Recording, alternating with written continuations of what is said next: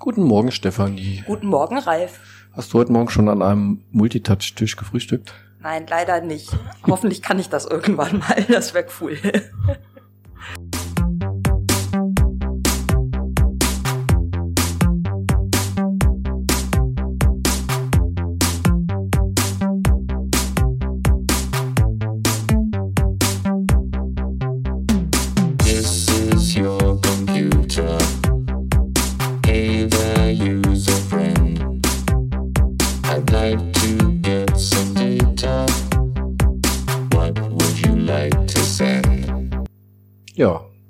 Neues Jahr. Ja, frohes neues Jahr. Genau.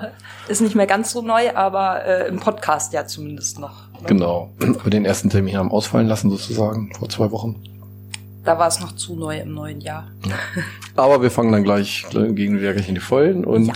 hatten heute wieder ein sehr schön, schönes Interview. Oder wir hatten letztes Jahr schon das Interview und strahlen es jetzt aus. Genau, ein super Interview äh, mit einer ehemaligen IIM-Studentin, ähm, auch ehemalige Doktorandin.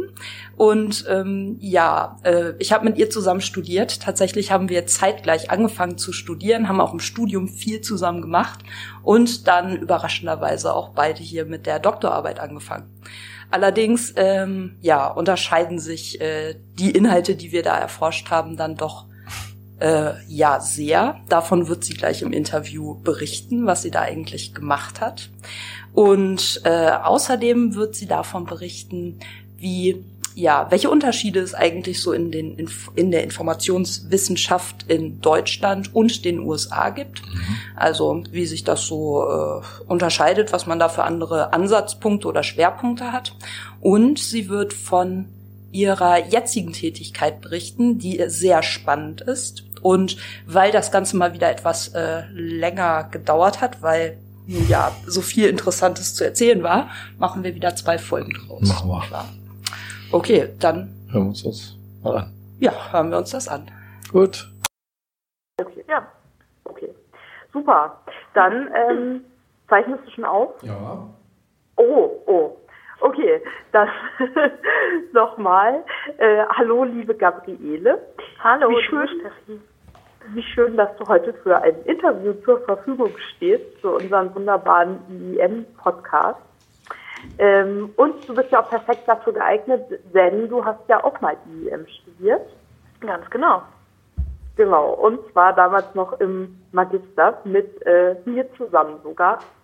Und äh, ja, vielleicht kannst du ja mal ein bisschen was darüber erzählen, ähm, was du so im Studium gemacht hast, also Nebenfächer und äh, Schwerpunkt und wie das so war und worüber du dann auch deine äh, Abschlussarbeit geschrieben hast. Mhm, Also ich habe 2006 angefangen zu studieren und habe da äh, BWL und Psychologie als Nebenfächer gewählt und habe dann, ähm, genau, dann ging es schon, ich glaube im, äh, wie war denn das, im fünften Semester hatten wir so ein Auslandssemester, im vierten, ich bin mir jetzt gerade unsicher, ähm, im fünften.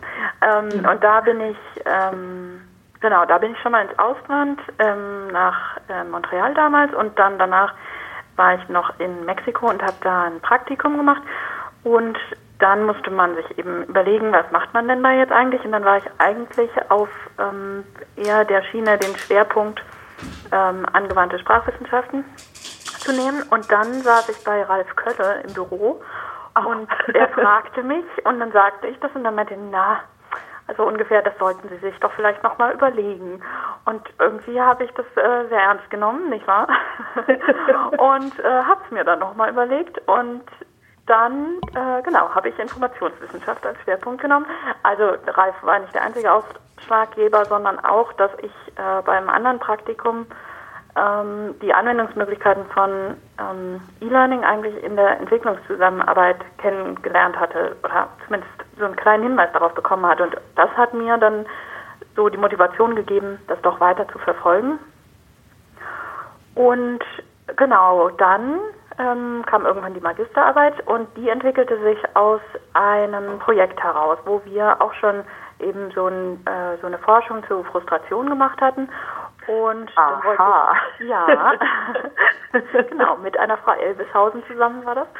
Und dann, ähm, genau, dann war das halt so, dass ich ursprünglich noch mal ein anderes Thema wollte. Das hat sich dann auch ein bisschen hingezogen, bis ich herausgestellt habe, dass ich das doch lieber nicht mache. Und dann kam dieses Thema, naja, und das war schon ein komplizierter äh, Prozess. Und dann fiel die Magisterarbeit doch ganz gut aus. Das war eigentlich für mich ähm, interessanterweise hatte ich vorher nur eine einzige richtige Hausarbeit geschrieben.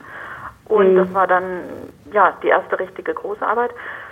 Und die gelang dann aber so gut, dass ähm, eben meine zukünftigen oder meine damaligen m, Betreuer gesagt haben, ja, das könnte man noch weitermachen. Und das ginge ja bestimmt auch total schnell, ähm, weil man da ja nur noch so ein bisschen was ergänzen müsste. Dann hat mich aber doch der Ehrgeiz gepackt und es ging dann nicht ganz so schnell. Aber ich habe das Thema auf jeden Fall in der Doktorarbeit dann auch ausgeweitet und nicht nur Frustration, sondern Emotionen oder Gefühlserleben insgesamt bei der Suche im Internet war das. Super. Und da hast du ja auch ähm, so einen Kulturvergleich gemacht, ne? Ja, das war Also- zumindest die ursprüngliche Idee, wie das auch oft in der Wissenschaft ist, fängt man ganz breit an und möchte die Welt verändern. Und am Ende ähm, stellt man fest, also war vielleicht doch ein bisschen zu weit gegriffen. Da hat wiederum Joachim Griesbaum dann auch irgendwann mal gesagt, wäre vielleicht besser, sich auf einen, also entweder Emotionen, was schon ein großes Thema ist, oder Kultur zu ähm, fokussieren. Und so kam es dann letztlich auch, dass ich in den USA zwar Interviews erhoben habe, ähm, und dort den ersten Teil meiner Interviews gemacht habe und in Deutschland eben den zweiten Teil meiner Interviews, sich dann aber bei der Analyse auch festgestellt, äh, herausgestellt hat, dass ich die gar nicht unbedingt vergleichen muss, um eine Aussage zu machen und sich auch keine klaren Unterschiede herausgestellt haben. Insofern war es ähm, aus meiner Sicht jetzt nicht so ähm, interessant, da äh, drauf da einzusteigen, sondern ich bin dann lieber so vorgegangen, dass ich alle zusammen in einen Topf geschmissen habe und unabhängig von Kultur die Ergebnisse interpretiert habe. Mhm. Interessant. Aber zumindest hast du ja einen Teil deiner Arbeit dann äh, in den USA durchführen können, was ja auch schon mal toll ist, oder? Also so einen längeren Forschungsaufenthalt da zu machen. Wie lange äh, warst du dann in den USA? Ich war vier Monate dort insgesamt und hatte also richtig Zeit, auch die ähm, Personen, die dort in dem Lab gearbeitet haben, kennenzulernen und bin denen auch später nochmal bei einer Konferenz dann zum Beispiel begegnet und wenn ich wollte, ja, denke ich, könnte ich diese ähm, Beziehungen auch wieder äh, aufgreifen und es ist natürlich einfach Horizont erweiternd, ja, auch innerhalb der Informationswissenschaft mal zu sehen, ach so kann man das zum Beispiel auch machen.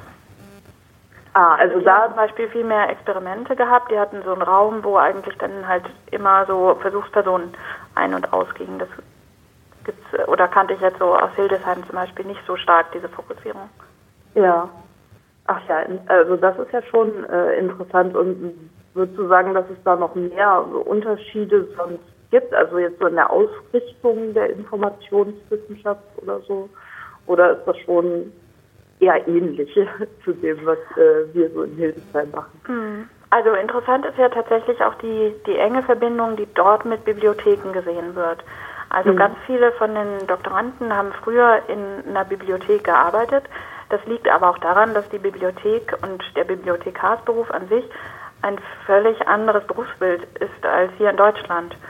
Und die Bibliothek eine ganz andere Rolle innerhalb der Universität so einnimmt, würde ich jetzt mal so- behaupten, ohne mich da jetzt tiefer aus, auszukennen, aber viel prominenter ist und eigentlich viel geachteter auch als in Deutschland, ähm, wo ich es zumindest als Student oft doch eher als Ort, wo man halt Bücher ausleiht, ähm, wahrgenommen habe.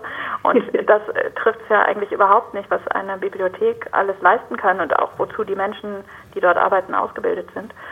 Ja, genau. Und ähm, viele kamen dann aus diesem Umfeld ähm, zur Informationswissenschaft. Und ähm, eine Sache, die mir noch aufgefallen ist, war, das habe ich auch ganz lange nicht verstanden, warum sich so viele Leute mit Gesundheit beschäftigen in der Informationswissenschaft. Ähm, weil es das in Deutschland gar nicht so gibt. Aber es ist ja klar, dass in den USA, wo das Gesundheitssystem natürlich das eigentlich einfordert, dass man sich selber als Patient mündig informiert, weil man gar nicht das Geld hat, jedes Mal ähm, eine ausführliche eine Doktorvisite zu machen, oder Mhm. zumindest manche Menschen das nicht haben, ähm, dass die viel mehr darauf angewiesen sind, korrekte Informationen dann auch zu erlangen. Und das war eben dann auch spannend, das Ja. äh, so zu verstehen. Ja, auf jeden Also das ist auf jeden Fall interessant, finde ich auch, also zu sehen, dass es da wirklich so einen Einfluss dann gibt, auch auf diese Fachdisziplin und wie sie sich vielleicht entwickelt, einfach bedingt durch die ja, kulturellen Umstände ähm, und wie das Ganze dann eben wächst entsprechend. Ja, total äh, spannend. Nun hast du ja aber deine äh, Doktorarbeit vor ach, gefühlt einer Ewigkeit schon abgeschlossen, nicht wahr? Ja. Und ähm, bist mittlerweile äh, in anderen Bereichen tätig. Vielleicht kannst du ja mal kurz erzählen, was du jetzt so äh, machst und vielleicht auch inwieweit dein wunderbares IEM-Studium dir dabei äh, behilflich ist oder das unterstützen kann. Also zunächst mal ähm, stand nach der nach dem Abschluss der ähm, Doktorarbeit ja mehrere Möglichkeiten offen. Für mich war es jetzt nicht völlig klar, dass ich in die Wissenschaft gehen würde und ist es auch immer noch nicht völlig klar, dass ich mein Leben lang in der Wissenschaft bleiben werde. Ähm, und ich habe mich dann an verschiedenen Stellen beworben und musste, wie es wahrscheinlich vielen EEMler, EEMlern geht, immer wieder äh, auch Bewerbungsunterlagen völlig umschreiben, weil völlig andere Kompetenzen gefordert waren, die ich aber auch in irgendeiner Art und Weise erfülle. Und ähm, das war schon, glaube ich, ein sehr, sehr breit- breites Spektrum, in dem ich mich da ausprobiert habe. Und man hat dann halt langsam auch so ein Gefühl bekommen, okay, also da habe ich einfach definitiv keine Chancen. Und ähm, in anderen Bereichen merkte man eben, okay, die, die Leute verstehen so ungefähr, was ich gemacht habe und ähm, können damit was anfangen. Obwohl ich natürlich auch beim Vorstellungsgespräch selbst gefragt wurde, was eigentlich Informationswissenschaft sei. Genau. Ähm, und ja, letztlich bin ich äh, am Leibniz-Institut für Wissensmedien hier in Tübingen gelandet, wo ich auch vorher schon äh, gewohnt habe.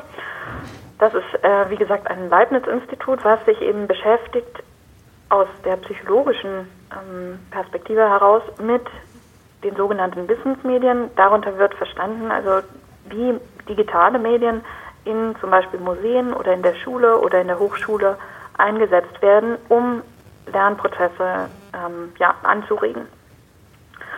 Und das fand ich ein ganz, ganz spannendes äh, Feld, weil ich dachte, Mensch, das ist doch total nah dran an der Informationswissenschaft. Und Ja. jetzt ist es natürlich sehr quantitativ geprägt. Das ist nochmal anders als bei mir in der, ähm, in der Doktorarbeit.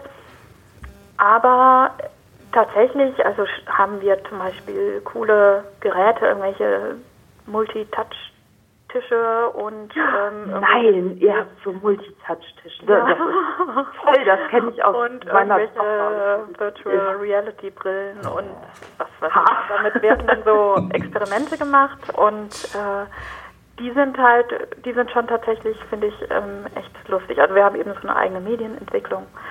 Genau. Und ähm, ansonsten merke ich, dass ähm, was, ja, was bringt mir mein IEM-Studium? Also aktuell zum Beispiel ist meine Aufgabe, ich bin in einem dreijährigen Projekt äh, angestellt, was äh, Digital Learning Map 2020 heißt, sich also mit äh, Lernen mit digitalen Medien in der Hochschule beschäftigt. Und da deutschlandweit so Vernetzung herstellen möchte und eigentlich Best Practices ähm, zeigen möchte und ähm, Akteure, also sprich Professoren zum Beispiel, die an der Hochschule sind, besser vernetzen möchte, sodass deren Lehre noch besser wird, weil sie wissen, wie toll man digitale Medien einsetzen kann. Und Das ähm, ja, war sehr diplomatisch. Noch besser. ja, genau. ja. Ähm, und dass es eben nicht nur das Moodle gibt ähm, oder Ilias oder wie die Programme heißen, wo man seine äh, Folien hochlädt, sondern dass es noch viel mehr Raum für Kreativität gibt. Und da ist es tatsächlich so, dass ich sagen würde, in meinem eigenen Studium, was jetzt, was jetzt auch schon 2012 geendet hat, ähm, da habe ich schon eben von verschiedenen Lehrenden einfach gesehen, wie die kreativ mit digitalen Medien umgegangen sind. Und das ist zum Beispiel schon eine Erfahrung, die andere Menschen so nicht gemacht haben. Ja. Also das würde ich sagen, ähm, also zum Beispiel Herr Griesbaum hat immer wieder, also Joachim hat ähm, ganz viele Szenarien auch ausprobiert Und das fand ich einfach ähm, beeindruckend und das hilft mir jetzt, ähm, motiviert äh, an diese Kreativität äh, des Einsatzes da dran zu gehen. Und ähm, zum anderen, genau, bin ich gerade dafür verantwortlich, mir auszudenken, wie man so eine Datenbank konzipieren könnte, die eben diese Best Practices aus ganz Deutschland veranschaulicht ähm, und aufgreift. Und ähm, also da muss ich zum einen so eine ganz normale Suche ähm, mit Suchliste ähm, konzipieren. Also das allein schon die Suche ist dann natürlich spannend. Da bringe ich einiges ein aus dem Studium und eben auch dann so diese Gedanken, ja, was sagt denn der Nutzer und wie können wir das jetzt testen und ähm, wie können wir zum Beispiel, wir wollen auch so eine Karte haben, die das dann anzeigt, ähm, wie ja, wie, wie entwickeln wir das? Das sind also Sachen, die ich vorher so auch noch nie gemacht habe, aber wo ich durch das Studium das Gefühl habe, ja, kein Problem, das kriegen wir irgendwie hin und das macht auch Spaß. Das ist da noch eine Sache.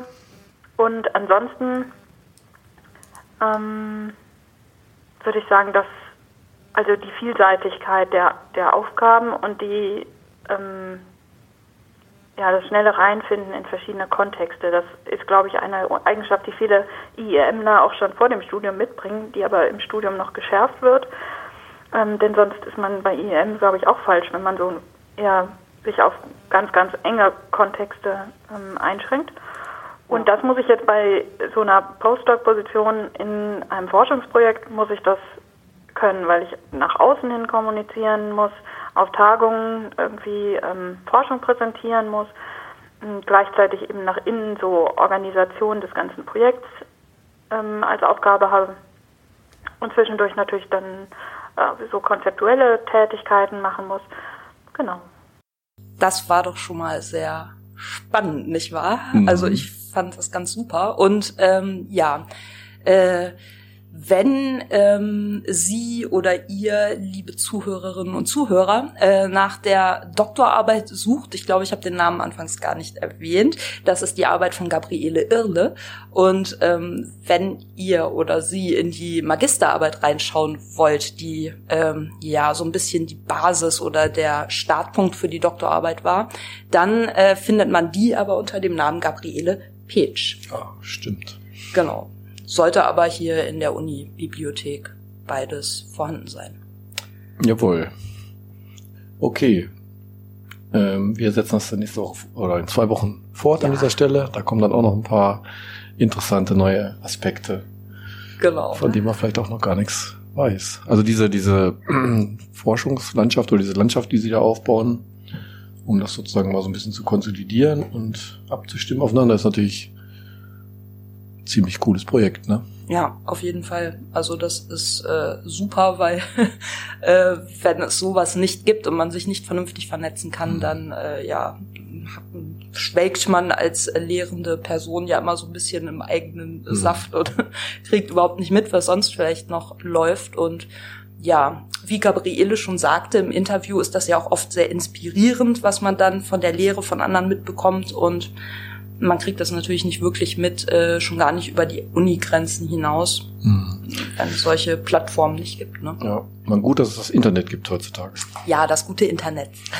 Okay, äh, kommen wir zu den Ankündigungen. Ja, die Ankündigung, genau. Da haben wir zum einen eine Ankündigung, die ein bisschen mh, skurril ist, weil sie die Hörer wahrscheinlich gar nicht betrifft. Aber vielleicht die Cousins, Cou- Cousins, Cousinen oder was da noch alles gibt. Freunde, äh, Kinder, Kinder, genau. nämlich. Ja, Studieren auf der Höhe, Infotage für Studieninteressierte. Und das Ganze findet am Dienstag, den 23. Januar äh, ab 9.15 Uhr statt. Und es gibt auch noch einen weiteren Termin, nämlich den 2. Februar, das ist ein Freitag, da dann ab 10 Uhr. Genau, und das ist auch der Termin, in dem wir am Nachmittag IEM vorstellen werden und IKÜ. Genau. Und äh, ja, da gibt es eben Informationen zu den Studiengängen, die wir so haben, beziehungsweise das, was man hier so machen kann und eben auch insbesondere dann zu äh, IEM und IKÜ, das dann eben am 2. Februar. Genau. Genau, muss man sich dazu anmelden? Nee. Nö, ne? Einfach hin. Genau. Und gerne wir zahlreich natürlich. verbreiten. Ja, genau. Wir, wir verlinken das natürlich. So, und intern haben wir, wie üblich, äh, die öffentliche Vortragsreihe Digitale Lebenswelten. Genau. Das geht schon aufs Ende zu, so wie das Semester auch. Ja. Deswegen äh, haben wir nein. heute gleich zwei Ankündigungen, die nämlich in die nächste, in die nächsten 14 Tage reinfallen. Das ist zum ersten, Genau, das eine ist äh, auch am Dienstag, den 23. Allerdings da dann um 18.15 Uhr. Aber natürlich kann man, wenn man da schon äh, die Studieninteressierten hier an die Uni geholt hat, kann man ihnen natürlich auch mitteilen, dass wir da die Vortragsreihe Digitale Lebenswelten haben. Das ist ja auch offen für alle. Und das Thema am 23. ist Wahlkampf in, in Klammern, asozialen Netzwerken. Genau, ganz äh, spannend, wie ich finde. Und äh, der Referent ist Herr Schünemann von der Universität Hildesheim. Genau. jawohl. Und das Ganze, die Vortragsreihe für dieses Wintersemester endet dann am 31. Januar mit einer Podiumsdiskussion. Ja, auch sehr spannend zum Thema Online First oder viel Lärm um nichts. Und äh, ja, Diese Diskussion findet statt im, in der Aula in der Lübecker Straße. Genau. Am Bühler Campus. genauso wie der andere Vortrag dann auch. Also es findet beides dann in der Aula statt, jeweils um 18.15 Uhr. Allerdings die Podiumsdiskussion ist dann am Mittwoch, Mittwoch den 31. Und der Vortrag zu den asozialen Netzwerken äh, ist am Dienstag. Dienstag, genau. Und die Referenten, ähm, ja, das ist noch offen. Ähm, es ist eine Podiumsdiskussion mit Vertreterinnen der niedersächsischen Politik und Medien. Genau. Jawohl. Gut. Haben wir schon soweit, oder? Genau, haben wir schon soweit. Ich äh, wüsste auch nicht, was wir sonst noch groß ankündigen sollten, außer eben, dass das Semester dem Ende zugeht. Das hatten wir schon gesagt. Jetzt äh, stehen bald die Klausuren an. Äh, aber ich denke, darauf muss man auch nicht extra Hinweisen. Ich befürchte, das ähm, ist den meisten Studierenden sehr präsent. Ja. Vielleicht präsenter als lieb ist. Das kommt von ganz alleine. Hm. Ja, wir strahlen jetzt auch wieder regelmäßig aus, alle 14 Tage. Das heißt, den zweiten Teil des Vortrags gibt's dann in zwei Wochen. Hm. Ähm, ist das schon Februar? Das ist dann schon 10. Februar. 31.01. Ach nee, stimmt. Genau. Also noch im Januar. Stimmt. Knapp, knapp noch im Januar. Genau. Okay, dann äh, frohes Hören. Genau. Äh, fröhliches Hören. Äh, viel Erfolg bei den Klausurvorbereitungen, sofern schon damit angefangen wird. Was übrigens sehr empfehlenswert ist, das nicht so auf den letzten Drücker zu machen. Und ähm, ja, danke fürs Zuhören. Und Eine gute Zeit. genau, eine gute Zeit und bis zum nächsten Mal. Bis zum nächsten Mal. Tschüss. This espacio.